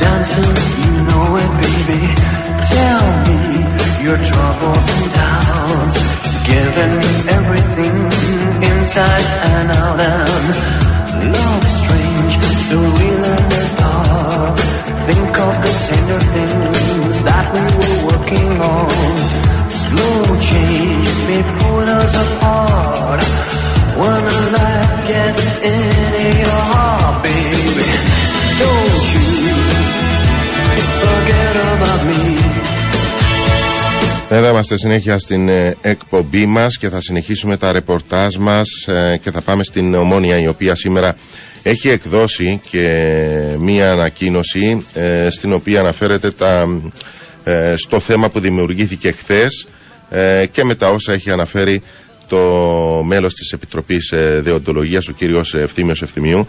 Στην τηλεφωνική μας γραμμή έχουμε τον υπεύθυνο του γραφείου τύπου του Τριφυγιού, τον Ανδρέα Δημητρίου. Καλή σου μέρα, Ανδρέα. Καλημέρα Πανίκο, καλημέρα στους ακροατές. Πώς έγινε όλο αυτό το μπάχαλο όπως σημειώνεται στην uh, ανακοίνωσή σας, τι πληροφορίες έχετε εσείς; Δεν έχουμε ιδιαίτερες πληροφορίες Πανίκο και εμείς ε, ενημερωθήκαμε για μια τοποθέτηση που είχε γίνει από τον κύριο Ευθυμίου, δεν είχαμε οποιαδήποτε άλλη ενημέρωση και μετά ακολούθησε και ανακοίνωση από την ΚΟΠ που ξεκαθάρισε τα δεδομένα. Ε, Όμω μέχρι να εκδοθεί η ανακοίνωση της ΚΟΠ και να ξεκαθαριστούν τα δεδομένα, ε, δημιουργήθηκε έναν μπάχαλο ε, κυρίως ε, από, τα μέσα, από κάποια μέσα μαζικής ενημέρωσης και ακολούθω τα μέσα κοινωνικής δικτύωσης για το τι έγινε ή τι, ή τι δεν έγινε. Συζητήσεις επί συζητήσεων, ε, ο ένας να λέει το Α, ο ένας να λέει, ο άλλος να λέει το Β, και στη μέση ομόνια μια μεγάλη ομάδα να είναι έρμεο στις προθέσεις του κάθε ενός. Ε, εμείς αυτό που, ε, αυτό που λέμε με την ανακοίνωση μας... Δεν τύχατε ενημέρωσης ε, καθόλου για αυτό το ζήτημα; Μάθατε ό,τι μάθατε από τις δηλώσεις του κυρίου Ευθυμίου; Για ποιο ζήτημα αναφέρεται στο ότι ε, βγήκε το συγκεκριμένο παιχνίδι από το στοίχημα και από εκεί και πέρα ότι θα πάει προς εξέταση όπως ανέφερε ο κύριος ε, Ευθυμίου. Όχι, πώς να έχουμε εμείς ενημέρωση. Δεν μας είχε αποσταλεί κάτι από κάποιο οργανισμό ή οτιδήποτε. Πώς να είχαμε ενημέρωση. Mm-hmm. Οι πληροφορίες οι δικές μου κάνουν λόγο ότι ε, είναι μια συνηθισμένη πρακτική αυτό που συμβαίνει ε, όντως ήταν, ε, υπήρχαν τουλάχιστον έτσι όπως ε, έχω ενημερωθεί λανθασμένες τιμές της αποδόσεις και γι' αυτό το λόγο η εταιρεία έχει, είχε αφαιρέσει το, το παιχνίδι από το στοίχημα ουσιαστικά για να, προστατεύσει, ε, να προστατεύσουν τον εαυτό τους. αυτή ήταν η ενημέρωση και ότι αυτό είναι μια συνηθισμένη πρακτική που συμβαίνει σε πάρα πολλά παιχνίδια σε όλο τον κόσμο. Που δεν έχει να κάνει με εκεί που εστιάσαμε είναι στο πώς διαχειρίστηκε αυτό το ζήτημα. Okay. Στη διαδικασία. Να το, πούμε, να το πούμε επιτροπή ή να το πούμε μέλος της επιτροπής. Δεν ξέρουμε εάν ήταν η γνώση της επιτροπής ότι θα γινόταν αυτή η τοποθέτηση ή ήταν μια πρωτοβουλία του μέλους της επιτροπής. Ε, αυτά τα ζητήματα πρέπει να χάνουν πολύ πιο σοβαρό και υπευθύνο χειρισμό. Και θα έπρεπε πρώτα, όπως λέμε και στην ανακοίνωση μας, να εξεταστεί διεξοδικά αυτό το θέμα. Όλα τα στοιχεία που ίσως να έχει επιτροπή στη διάθεση της, δεν ξέρουμε τι έχει και αν έχει, να καταλήξει σε ασφαλή συμπεράσματα, να προχωρήσει σε οποιασδήποτε ενέργειες ενδεχομένως να χρειάζονται και αυτά τα ζητήματα προχωρούν ουσία και αποτέλεσμα όταν ο χειρισμός γίνεται μακριά από τα φώτα της δημοσιότητας. Δεν είναι δυνατόν, είναι αδιανόητο, όπως λέμε και στην ανακοίνωση μας, ένας άνθρωπος με μια περίσκεψη γενική και αόριστη δήλωση να αφήνει τα πράγματα να αιωρούνται, να φύγει η υπολείψη, να δίνει το δικαίωμα στον καθένα να κάνει βαλίση και να δημιουργηθεί όλο αυτό το σκηνικό που αναφέραμε προηγουμένως. Είναι αδιανόητα πράγματα πανικώς. Δηλαδή έπρεπε να ήταν αυτονόητα και ε, ανθρώποι που βρίσκονται σε πόστα που έχουν σοβαρές ευθύνες να τα γνωρίσουν. Και επίσης περιμέναμε και από κάποια μέσα μαζικής ενημέρωσης μια πολύ πιο σοβαρή αντιμετώπιση από αυτή που, ε, αυτή που είχαμε, για αυτό το πολύ σοβαρό θέμα. Και όπως το είπα και πριν, ε, μέσω αυτών ακολούθησε τον μπάχαλο στα μέσα κοινωνική δικτύωση. Ε, Όπως και να έχει, διαβεβαιώσαμε και μέσω της ανακοίνωσης μας ότι η ομόνια είναι πάντοτε έτοιμη να συνεισφέρει στο έργο της Επιτροπής για να προστατεύσουμε τον αθλητισμό. Αλλά ταυτόχρονα απαιτούμε σεβασμό, απαιτούμε σοβαρότητα, υπευθυνότητα και ευχόμαστε να είναι η τελευταία φορά που η Επιτροπή ή έστω όπως είπα και πριν το συγκεκριμένο μέλος της Επιτροπής που ενεργεί με αυτόν τον τρόπο. Και ελπίζουμε να, να κατανοήσει έστω και αργά, να αντιληφθεί έστω και αργά τι προβλήματα δημιουργεί με αυτόν τον τρόπο που συμπεριφέρεται. Αυτό το παράπονο που εκφράζεται είναι ε, καθαρά θέμα της ομόνιας ή αισθάνεστε ότι ε, ο τρόπος που ε, δημοσιοποιεί κάποια πράγματα το συγκεκριμένο μέλος της Επιτροπής δημιουργεί θέματα ευρύτερα που, που δεν αφορούν μόνο την ομόνια αλλά είναι μια τακτική η οποία, στην οποία μπήκε και η ομόνια και την θεωρείται λανθασμένη. Κοιτάξτε, υπάρχουν πάρα πολλά δημοσιεύματα τα οποία ασκούν κριτική στον τρόπο που το συγκεκριμένο μέλος της Επιτροπής τοποθετείται συχνά πυκνά για ευαίσθητα ζητήματα. Η έγνοια μας θα πρέπει να είναι να φτάνουμε στην ουσία και στο αποτέλεσμα ζητημάτων που άπτονται των αρμοδιοτήτων της Επιτροπής. Αυτό πρέπει να νοιάζει όλους.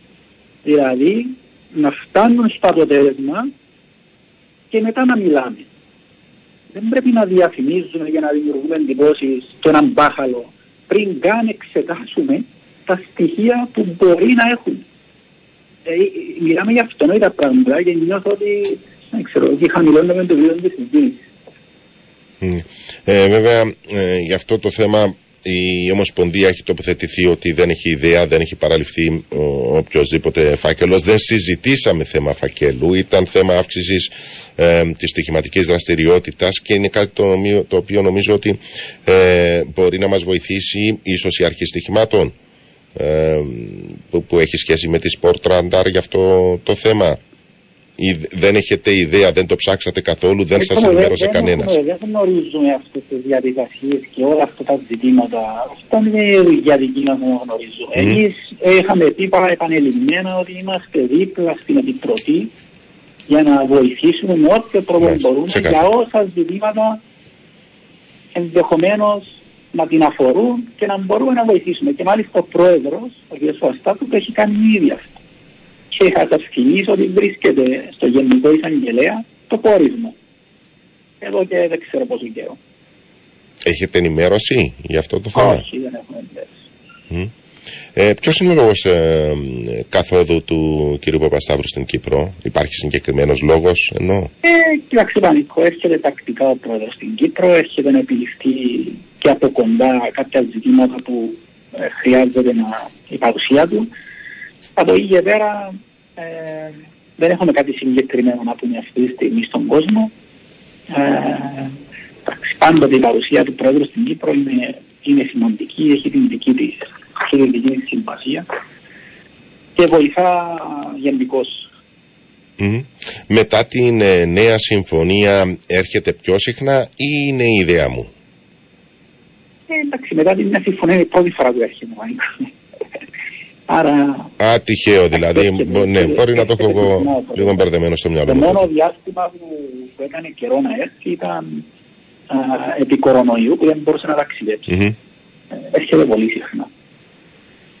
Ναι.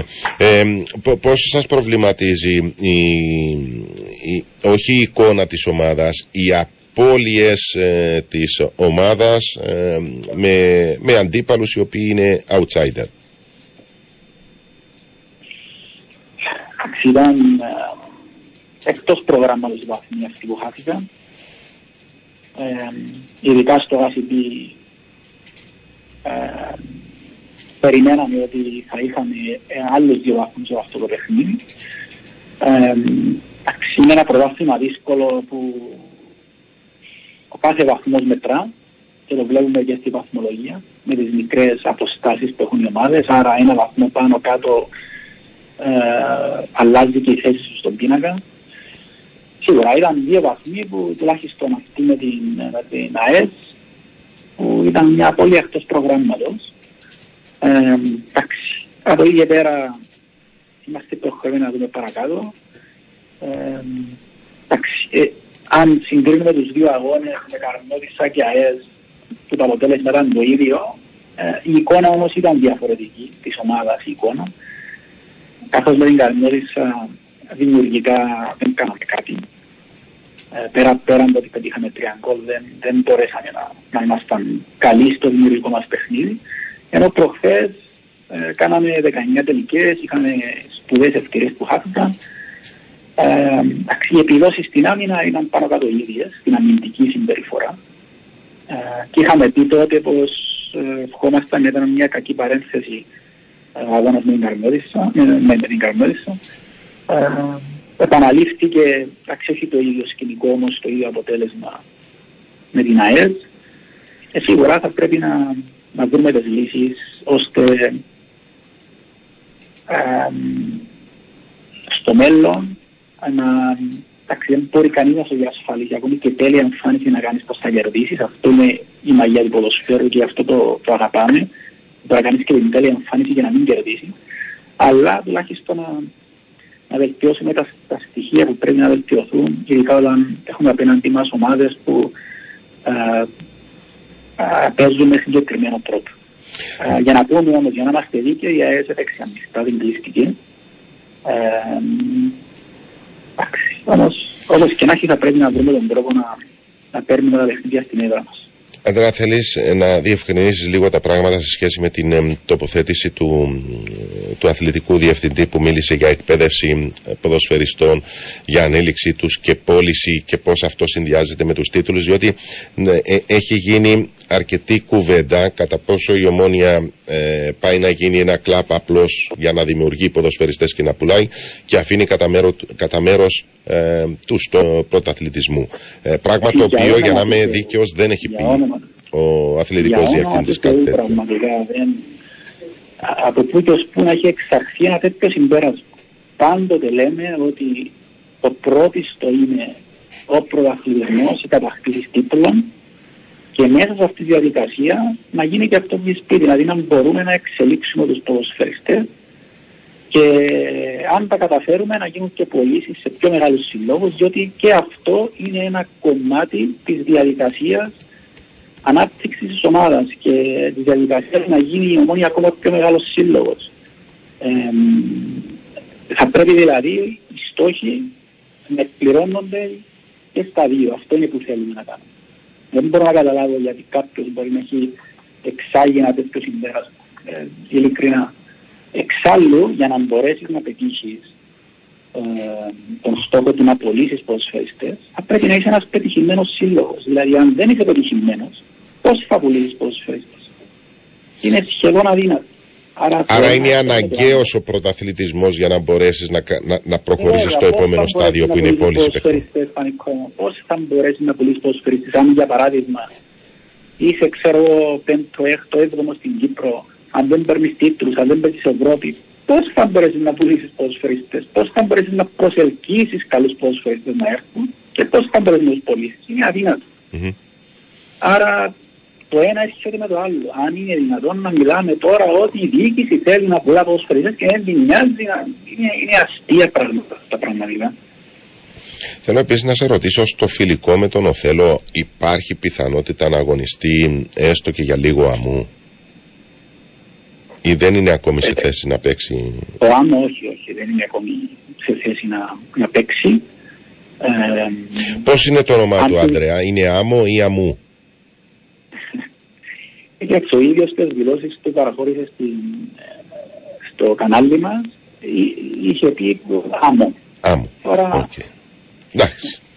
Μην μπλέξουμε με αυτό. Ε, σε ναι. διέκοψα όμως. Είναι σε θέση να αγωνιστεί ή ακόμη είναι δύσκολο; Όχι, δεν είναι ακόμη σε θέση να αγωνιστεί. Ε, ακολουθεί μέρος του κανονικού προγράμματος εδώ και λίγες μέρες. Η, η βελτίωση του είναι πάρα πολύ μεγάλη ο ποδοσφαιριστής Πάνικο προερχόταν από ένα πολύ σοβαρό τραυματισμό και μάλιστα στην πορεία της αποκατάστασης αυτού του τραυματισμού είχε και επιπλοκή που τον ανάγκασε να μπει ξανά χειρουργείο.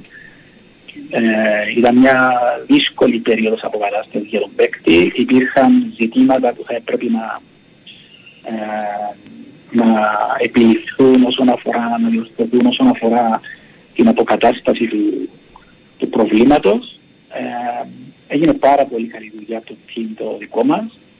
Ε, η, η εξέλιξη του ποδοσφαιριστή είναι, όσον αφορά την αποκατάσταση είναι πολύ μεγάλη και αυτό διαπιστώνεται από εξειδικευμένες μετρήσεις τις οποίες υποβάλλεται ο παίκτης ανά τα χρονικά διαστήματα.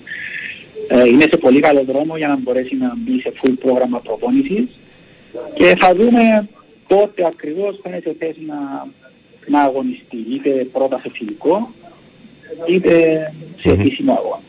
Είναι σε καλή πορεία και ε, το, το, η αποθεραπεία του Εράκοβιτς. Ναι, ναι, ναι. Ο ποδοσφαιριστής ήταν στην Κύπρο ε, ταξίνη ακόμη ήρθε για λίγες μέρες στην Κύπρο και θα συνεχίσει την αποκατάσταση του στην πατρίδα του. Πάει πάρα πολύ καλά. Ε, είναι και σε πολύ καλή ψυχολογική κατάσταση ο ποδοσφαιριστής γιατί βλέπει ότι η κατάσταση του εξελίσσεται ε, όπως πρέπει, όπως προβλέπεται από τα mm. ιατρικά πρωτόκολλα. Ε, οπότε είναι σε καλό δρόμο. Εντάξει, τώρα το πότε θα μπορέσει να αγωνιστεί, αυτό δεν μπορούμε να το πούμε ακρίβεια. Έχουμε δρόμο. Στις τραυματισμούς, κάποιες φορές μπορεί να πάρει 6 μήνες, κάποιες 7, κάποιες 8, εξαρτάται από την κάθε περίπτωση ξεχωριστά. Mm-hmm. Αυτό θα το δούμε στην πορεία. Για τον Μάθιος μπορούμε να άλλο... πούμε... Συγγνώμη που σε διέκοψα, ναι, κάτι θέλεις να πεις. Ναι, ε, με αυτές τις μέρες συμμετέχουν στις προπονήσεις και οι δύο υποδοκιμοί Αφρικανοί ποδοσφαιριστές, προπονήσεις πρώτης ομάδας. Mm-hmm. Ε, ο Νοτού Κεϊτά, ο οποίος είναι επιθετικός και ο Μουσταφάν Τζουφ, ο οποίος είναι ακραίος επιθετικός, προπονούνται με την πρώτη ομάδα ε, λόγω της απουσίας των διεθνών ποδοσφαιριστών. Ήταν μια καλή ευκαιρία για να, για να τους δει και ο προπονητής. Ε, Επίσης μαζί μας αυτές τις μέρες μετά το άδεια που εξασφαλίσαμε είναι οι δύο ποδοσφαιριστές που είναι εκεί στην ΜΕΑ, το, ο Καϊάφας και ο Κυριακίδη. Ε, αύριο έχουμε, συγγνώμη, την Παρασκευή το πρωί έχουμε φιλικό παιχνίδι με τον Οθέλο στο Ηλίας Πούλο, το οποίο είναι και κλεισμένο των αυστηρών καθώς δεν υπάρχουν ούτε κερκίδες ούτε χωρίς στάθμευσης εκεί για να, να μπορέσουμε να εξυπηρετήσουμε τον κόσμο. Ε, είναι πρωί το φιλικό παιχνίδι και έχει δοθεί ρεπό για το Σάββατο, την Κυριακή και την Δευτέρα. Ναι, για το Μάθιους ήθελα να ρωτήσω αν έχουμε πληροφόρηση πώς πάει το, ο τραυματισμός του. Ε, ο Μάθιος ε, προπονείται ατομικά, όπως και ο Φράνσον, ο οποίος και αυτός ταλαιπωρείται από διάστρεμα και οι δύο ε, ταλαιπωρούνται από διάστρεμα προπονούνται ατομικά και αξιολογούμε καθημερινά την κατάσταση τους, ώστε να δούμε πότε θα είναι σε θέση να μπουν στο κανονικό πρόγραμμα προπονήση και κατά πόσο θα είναι διαθέσιμοι για τον αγώνα με, με την ΠΑΦ. Ανδρέα, σε ευχαριστώ πολύ για αυτή την ε, ενημέρωση. Να είσαι καλά. Αν Παρακαλώ. Ε, αν, αν θυμάμαι καλά, είχα πει στον κόσμο, είχα μια, ένα μήνυμα την περασμένη φορά που ήμουν στον αέρα, ε, ένας φίλος ρώτησε κατά πόσον ε, μπαίνουν βαθμοί στην loyalty και από τις αγορές εισιτηρίων των εκτός έδρας αγώνων και επειδή δεν ήμουν σίγουρος εκείνη τη στιγμή είπα θα ρωτήσω και θα επανέλθω την επόμενη εβδομάδα η απάντηση είναι πως μπαίνουν ναι, μας ακούει ο φίλος ή όσοι φίλοι δεν γνωρίζουν, οι βαθμοί μπαίνουν και σε αγορές ε, των εισιτηρίων για εκτός έδρας αγώνες. Ωραία. Να είσαι καλά, Ανδρέα μου, σε ευχαριστώ πολύ. Καλή σου μέρα. Για χαρά, για χαρά.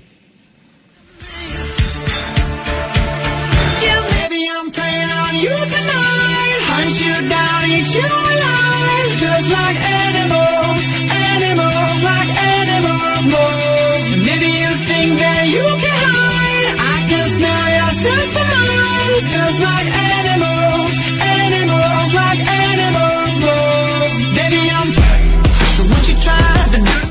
Μπήκαμε πλέον στο τελευταίο μέρος της εκπομπής μας. Κάνε παιχνίδι στο μικρόφωνο Πανίκο Κωνσταντίνου. Στέλλα Κουλούκου στις μουσικές επιλογές και την ε, ρύθμιση του ήχου. Στο 2950 μπορείτε να στέλνετε τα μηνύματά σας. Ε, θυμίζω και τον διαγωνισμό μας. Έχουμε να δώσουμε ο Sport FM 95 σε πέντε ακροατές να διεκδικήσουν ένα ολοκληρωμένο πακέτο με προϊόντα της ε, Straight Game. Είναι η σειρά στην οποία περιλαμβάνονται κολόνι, aftershave lotion, shower gel και deo spray. Για να μπείτε στην κλήρωση, μήνυμα στο 2950 με την ένδειξη Straight, ονοματεπώνυμο πόλη και ηλικία. Θα πάμε και στο ρεπορτάζ της ε, Καρμιώτισσας. Στην τηλεφωνική μας γραμμή έχουμε τον ε, Γιάννη Βιολάρη. Ε, ποιος είναι ο τίτλος σας κυρία Βιολάρη στην ε, Καρμιώτισσα; Καλή σας μέρα. Καλημέρα κύριε Πανίχο. Στην Καγκιώτησα δεν υπάρχουν τίτλοι. Υπάρχουν χαμάλιες και υπάρχουν ανθρώποι που εργάζονται για το καλό της Καρμιώτησας. Για μας οι τίτλοι είναι περίπτωση. Ωραία. Θα πάμε τότε να, μιλ- να συνομιλήσουμε με τον ακούραστο εργάτη της Καρμιώτησας Γιάννη Βιολάρη. Σας αρέσει έτσι όπως το τοποθετώ; Πάντα είστε ωραίος και με χιούμορ. Ευχαριστώ. Ε, θέλω να μου πείτε πώς προέκυψε έτσι γρήγορα γρήγορα η, η αλλαγή, η πρόσληψη μάλλον προπονητή του κυρίου Χαραλάμπους. Πριν σας πω πώς προέκυψε η, η είσοδο, να πω, η, Η πρόσληψη του ο- κυρίου. η πρόσληψη, η καλύτερη λέξη είναι του κύριου Χαραλάμπους, θα πρέπει να πω ότι δουλέψαμε 10 μέρες με ένα Κύπριο προπονητή, ένα εξαίρετο προπονητή, τον Μαρίνο Δοστατσά. Ε, το είχα πει και στον ίδιο ότι είναι ένας προπονητής με προοπτική, είναι ένας προπονητής του μέλλοντος, ε, ξέρει πάρα πολύ καλά σωστά το, το αντικείμενο. Δουλέψαμε ε, με πάρα πολύ επαγγελμα, επαγγελματισμό τις ε, 10 τελευταίες μέρες. Ε, εγώ προσωπικά είμαι πάρα πολύ ευχαριστημένος από τον ίδιο, το ανάφερα στον ίδιο, το αναφέρω και δημόσια. Όμως κάποτε η φιλοσοφία όταν δεν ταιριάξει υπάρχουν και τα αναμενόμενα. Βγάλαμε μια ανακοίνωση, μπορεί να τη διαβάσει ο- με όποιον τρόπο θέλει ο καθένας. Για μας το θέμα Μαρίνου Σατσά έχει λήξει, του εύχομαι τα καλύτερα, του αξίζουν τα καλύτερα και θα χαρώ πάρα πολύ να το δω σύντομα στο, στους ποδοσφαιρικούς πάγκους. Τώρα, όσο για τον κύριο Χαραλάμπους, εφόσον ε, αποδεσμεύτηκε από την ΑΕΛ, ήταν μια πάρα πολύ καλή περίπτωση για μας στην Καρμιώτισσα, γιατί είναι ένας ποδοσφαιριστής, προπονητής ποδοσφαιριστής που υπήρξε μαζί με τον ε, κύριο Σταύρο Δινοσθένους, γνωρίζει τη φιλοσοφία του Προέδρου, ε, γνωρίζουμε τις ικανότητες του χε- κύριου Χαραλάμπους, τον εμπιστευτήκαμε πέρσι κατά τη διάρκεια της περσινής ποδοσφαιρικής χρονιάς ε, και τον φώναξε ο πρόεδρος, μίλησαν, συμφώνησαν σε πέντε λεπτά και ανάλαβε χτες ε, τα καθήκοντά του όπου προπόνησε πρώτη φορά την ομάδα και σήμερα είναι η δεύτερη του προπόνηση. Πάντως, κοιτάζοντας ε, τα αποτελέσματα και την απόδοση της Καρμιώτησα σε αυτές τις πρώτες 7 αγωνιστικές, είναι περίεργο που έχει κολλήσει στους δύο βαθμούς. Τη αξίζουν περισσότερη βάση των όσων έχει καταθέσει μέχρι τώρα. Ε, ποιο νομίζετε ότι είναι το θέμα και δεν μπόρεσε να πάρει περισσότερους βαθμούς; Κύριε Κωνσταντίνου, χαίρομαι που το ακούω από ένα έμπειρο δημοσιογράφο. Θέλω να ξέρετε ότι Λέω είναι αυτό που ποδοσφαιριστές. βλέπω. Δεν, δεν λέω κάτι παραπάνω, ούτε πιστεύω ότι είμαι υπερβολικός σε αυτό που λέω. Η εικόνα Πολύ της καλά. ήταν αρκετά καλή σε, ε, στην αρχή της σεζόν και μου φαίνεται ότι έχει πάρει λιγότερους βαθμούς από αυτό που έδωσε μέσα στο γήπεδο. Πολύ καλά βλέπετε, πολύ καλά κρίνετε, πολύ καλά βαθμολογείτε. Ε, θέλω να σας πω ότι αυτούς τους ποδοσφαιριστές τους έχουμε επιλέξει εμείς. Γνωρίζουμε την ποιότητα των ποδοσφαιριστών. Δεν είμαστε τυχαίοι παράγοντες. Όσο ο πρόεδρος, όσο και η ομάδα προγραμματισμού, είμαστε χρόνια στο ποδόσφαιρο. Ασχοληθήκαμε μαζί με αυτούς τους ποδοσφαιριστές πριν τους υπογράψουμε. Ξέρουμε τις ικανότητες τους, τους στηρίζουμε. Και θα τους στηρίζουμε μέχρι τέλος. Και θα δείτε ότι αυτή η ομάδα θα ανακάψει. Έχω ζήσει παρόμοιες καταστάσεις. Μμμ. Έχουμε, είχαμε ξεπεράσει τα προβλήματα με συλλογική προσπάθεια και με τη στήριξη της διοίκησης. Την έχουμε τη στήριξη της διοίκησης. Έχουμε έναν πρόεδρο ο οποίος πραγματικά δεν θέλει να χάνει. Έχει μεταφέρει τα μηνύματα, τα σωστά μηνύματα στους ποδοσφαιριστές. Οι ποδοσφαιριστές αντιλήφθηκαν χθες ότι ο πρόεδρος δεν αστείευεται. Το λέω ξανά, τους στηρίζουμε τους ποδοσφαιριστές. Τους εμπιστευόμαστε, θα τους δώσουμε ό,τι χρειάζονται, όπως τους είχαμε δώσει προηγουμένως. Δυστυχώς, όταν μας πάρει το κάτω και η ψυχολογία είναι στο κάτω, εσείς γνωρίζετε καλύτερα, οι ποδοσφαιριστές δεν φέρνουν τα ανάλογα αποτελέσματα. Όμως θα ανακάμψουμε, σας το λέω και θα το δείτε. Και έχω και ένα παράπονο. Το παράπονο είναι ότι δεν υπάρχει σεβασμός για μας εντός του αγωνιστικού χώρου. Όμως, σεβασμός προς εμάς δεν υπάρχει ούτε και από τα μέτια.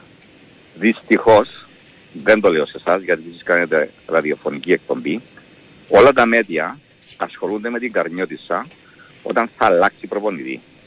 Δεν είδα κανένα δημοσιογράφο να επιβραβεύσει ή να γράψει κάποιο άρθρο ή να ασχοληθεί με ένα από τους ποδοσφαιριστές μου. Και αν πάει να ουρήσει κάποιος ποδοσφαιριστής της μεγάλης ομάδας, θα τα γράψουν.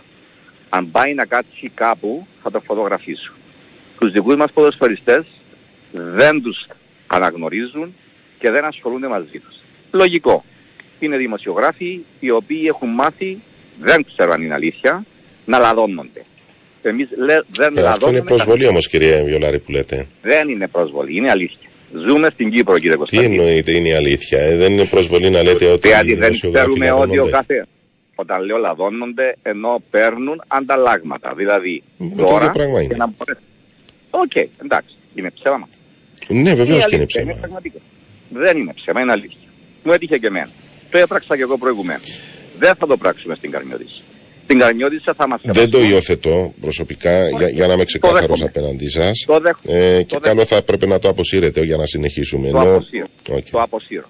Το αποσύρω και συνεχίζουμε.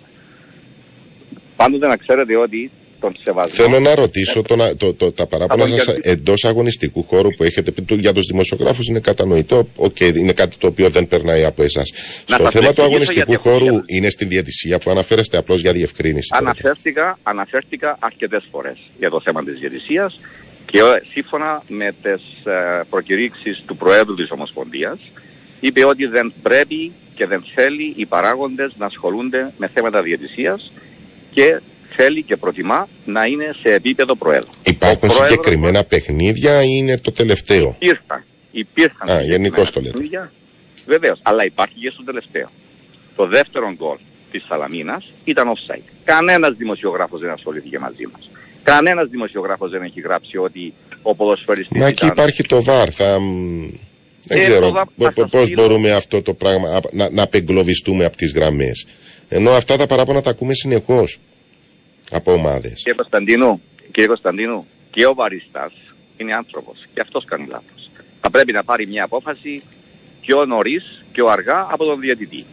Είχα πάρει δεκάδες τηλέφωνα και δεκάδες φωτογραφίες στο δεύτερο, επί- στο δεύτερο γκολ της Σαλαμίνας. Και όμως δεν έχω δει ούτε μία φωτογραφία, δεν έχω δει ένα δημοσιογράφο να πει ότι αδικήθηκε στο τάδε τέρμα η Καρμιώτης. Δεν θα ασχοληθώ όμως γιατί χάσαμε Μα γιατί το ίδιο λέει και η δεν Ομοσπονδία. είχαμε Πι- Πιθανόν αυτό να είναι το θέμα μας. Δηλαδή η Ομοσπονδία που εξετάζει δεν, δεν ισχυρίζεται, τουλάχιστον βάσει του βάρου, ότι είναι σωστές οι αποφάσεις. Εκεί που είναι λάθος το λέει. Στην περίπτωση αυτή δεν θεωρεί ότι έχει γίνει λάθος. Κύριε Κωνσταντίνου, θέλω να μου πείτε μία φορά που η Ομοσπονδία παραδέχτηκε λάθος κάποιο διαιτητή. Το παιχνίδι της ε, Σαλαμίνας με την ΑΕΚ. Ότι ήταν λάθος έπρεπε να αποδειχθεί πέναλτι. Και τι έγινε. Ε, δεν έχει γίνει κάτι. ε, Παραδέχτηκε Ωραία. όμως. Οκ, εντάξει. Είναι, είναι προς τιμή τους. Θα σας στείλω μετά τη φωτογραφία με την οποία επιτεύχθηκε το δεύτερο γκολ της Σαλαμίνας. Είστε έμπειρος δημοσιογράφος. και Να θα μου το- την στείλετε. Ε, εγώ περίμενα από ένα δημοσιογράφο να γράψει ότι εκεί αδικήθηκε η Καρμιώτισσα. Ε, περίμενα από ένα. Διαβάζω όλα τα site, διαβάζω όλα τα media. Ξέρω όλους τους δημοσιογράφους. Θα πρέπει να σηκώσω το τηλέφωνο για να τους πω ασχοληθείτε με αυτό. Δεν θα το κάνουμε. Εμείς σας είπα ότι θα κερδίσουμε το σεβασμό από όλους σας. Γιατί δουλεύουμε σωστά. Και θα το πετύχουμε. Και θα βγάλουμε την Καρμιώτισσα από αυτή την δύσκολη ψυχολογική, βαθμολογική θέση που βρίσκεται. Έχουμε μπροστά μας αρκετά παιχνίδια. Και θα τα καταφέρουμε. Απλώς ζητώ λίγη περισσότερη προσπάθεια από όλους μας. Και από εμένα και από το Διοικητικό Συμβούλιο και πιο πολύ από τους νέους προπονητές. Οι οποίοι τώρα αναλαμβάνουν τα καθήκοντά τους ξέροντας ότι είναι σε μια δύσκολη κατάσταση η Καρμιώτης. Και μπράβο τους νέους προπονητές που αποδέχτηκαν την πρόταση του Προέδρου γιατί φαίνονται ότι είναι μάγκες και μπορούν να ανταπεξέλθουν και στις δυσκολίες. Ωραία. Ε, θέλω ε, πριν κλείσουμε να με ενημερώσετε, να μας ενημερώσετε και ε, για θέματα τραυματισμών εν ώψη της επανέναξης του πρωταθλήματος. Διότι αντιμετωπίζετε Ευτυχώς. την ΑΕΚ εκτός έδρας. Με αντιμετωπίζουμε την ΑΕΚ εκτός έδρας σε δύο εβδομάδες. Μμ. Ευτυχώς δεν έχουμε τραυματισμούς από το εφιστάμενο ρόστερ εκτός από τον Στέφανο τον Μουκτάρη ο οποίος ε, θα υποβληθεί σε χείριση ηχεία, πρόσθεση χιαστού εντός, των, εντός της εβδομάδας. Εκτός από αυτά είχαμε ένα μικρό τραυματισμό στον ποδοσφαιριστή μας τον Λας είχε πάθει μια φλάση στο δικέφαλο ευτυχώς είναι καλά σήμερα μπήκε ε, στην προπόνηση και ελπίζουμε ότι στο παιχνίδι με την ΑΕΚ θα είμαστε πανέτοιμοι με διαφορετική στολή και με διαφορετική ψυχολογία. Να είστε καλά. Σας ευχαριστώ πολύ. Καλή σας μέρα. Γεια σας. Ναι, συγγνώμη, συγγνώμη. Ε, ολοκληρώστε. Και ελπίζω να μην έχω παρεξήθει από τους φίλους δημοσιογράφους. Απλώς ζητώ. Επειδή μιλήσατε γενικώς, αν έχετε κατηγορίες για συγκεκριμένο, πολύ ευχαρίστως να, να τις καταθέσετε. Όχι, δεν μιλώ ατομικά σε κανένα. Απλώς ζητώ από όλους τους δημοσιογράφους που ασχολούνται με την Καρμιώτησα ή με το ποδόσφαιρο ή που δεν ασχοληθήκαν με την Καρμιώτησα να ασχοληθούν. Και να γράφουν και κανένα λόγο καλό στην Καρμιώτησα όπως αυτά είχετε πει εσείς στην εισαγωγή σας και σας ευχαριστώ. Να είστε καλά. Σας ευχαριστώ πολύ. Γεια χαρά. Γεια χαρά. Weren't you the one who tried to break me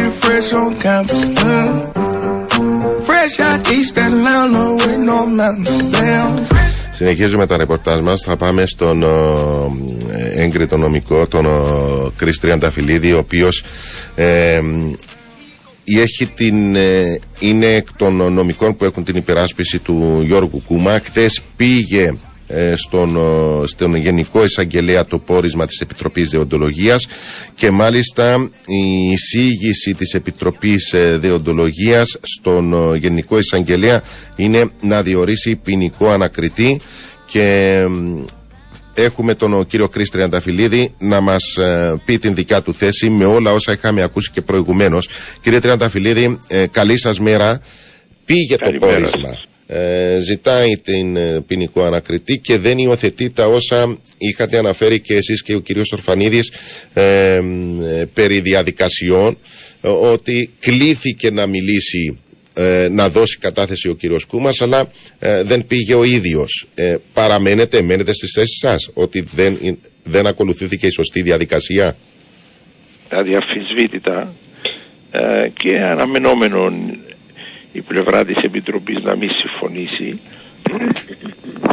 ε, δεν θα μπω στην ουσία διότι δεν θέλω να κάνω το ίδιο λάθος που έχει κάνει η Επιτροπή η οποία κατά παράβαση του νόμου που καθιστά ποινικό αδίκημα το να δημοσιοποιεί οτιδήποτε σε σχέση με την έρευνα το έχει κάνει ε, πλιστάκης και δεν θέλω από πλευρά δικής μας να κάνω το ίδιο λάθος. Ε, θα πω απλά ότι ε, δεν, δεν αρνήθηκε ο κύριος Κούμας να καταθέσει στην Επιτροπή.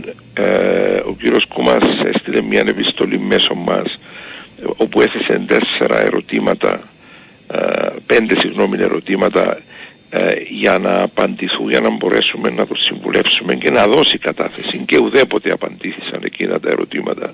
Ε, και μένω ως εδώ δεν θέλω καν να πω τα ερωτήματα ε, διότι επαναλαμβάνω δεν θέλω να μπω στην ουσία όμως ε, ακόμα και χθες ε, που επαρεδόθη το πόρισμα και από πλευράς δικής μας πλέον θα περιμένουμε να δούμε πώς θα ενεργήσει ο Γενικός Εισαγγελέας και προσέξτε τι είπα θα περιμένουμε να δούμε πώς θα ενεργήσει ο κατά των νόμων αρμόδιος ο Γενικός Εισαγγελέας. Δεν τολμώ εγώ να Ναι. πω οτιδήποτε περαιτέρω. Η θέση του Αντιπροέδρου της Επιτροπής ήταν αναμένη από την πλευρά του Γενικού Εισαγγελέα να διατάξει αμέσως ποινική έρευνα και να ολοκληρωθούν οι διαδικασίες χωρίς καθυστέρηση. Δηλαδή σχεδόν, σχεδόν μπαίνει μέσα στα παπούτσια του Γενικού Εισαγγελέα και του λέει τι να κάνει. Ε, να διατάξει ποινική έρευνα και αναμένει να ολοκληρωθούν οι διαδικασίες χωρίς καθυστέρηση. Εγώ ούτε καν διανοούμε να πάω κα- σε αυτόν τον δρόμο. Εγώ λέω είναι ενώπιον του Γενικού Εισαγγελέα τώρα θα πάρει ο ίδιος τις αποφάσεις του.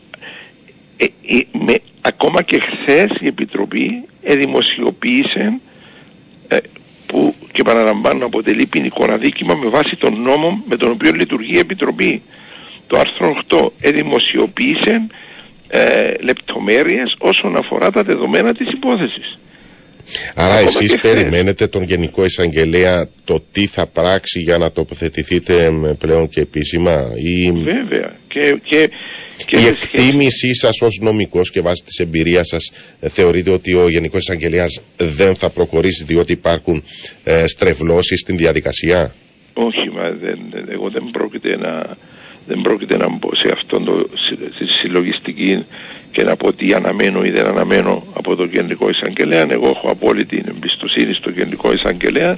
Ε, ούτε διανοούμε να του πω τι να κάνει ή τι να μην κάνει. Ε, θα μελετήσει το πόρισμα και θα πάρει τις αποφάσεις του.